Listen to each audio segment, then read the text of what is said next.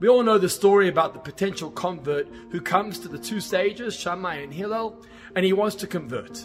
And he says to the two sages, Please teach me the entire Torah, al regel achat, on one foot. And Shammai says, You're making a mockery of Judaism, get out. And Hillel is more empathetic, more kind, more welcoming, and he teaches him a fundamental point. He says to him, You want to know one foot, Judaism on one foot? That which you don't want done to yourself, don't do to someone else. And the rest of Judaism stands on that foundation. There's a beautiful insight and interpretation to this story. What was he really asking? He was asking about the upcoming festival of Shmini Atzeret. It's known as the Regel, part of the pilgrimage festival. And he wanted to know why Shmini Atzeret a festival of its own? Regel Achat, it's its own festival. We even say a special Shechianu, again on this last days of Yom Tov, because it stands alone. Why should it stand alone?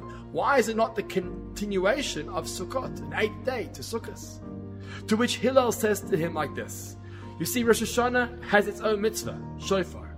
Yom Kippur has its own mitzvah, fasting and affliction. Sukkot has two mitzvahs, sitting in a sukkah and shaking in lulav and esrog.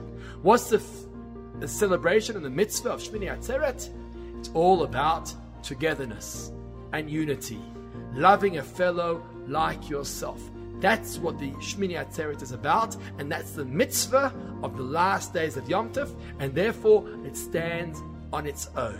There's a beautiful passage from the Talmud regarding this last day of Yom Tov, where Hashem says to the Jewish people, We've been so close to each other over, the, over these last weeks. Kasha alai predaschem. It's difficult for me to separate from you, so therefore stay around for one more Yom Tov called Shmini Atzeret and Simchas Torah. But the interpretation or other interpretation is it's difficult for me to see you all saying goodbye to each other.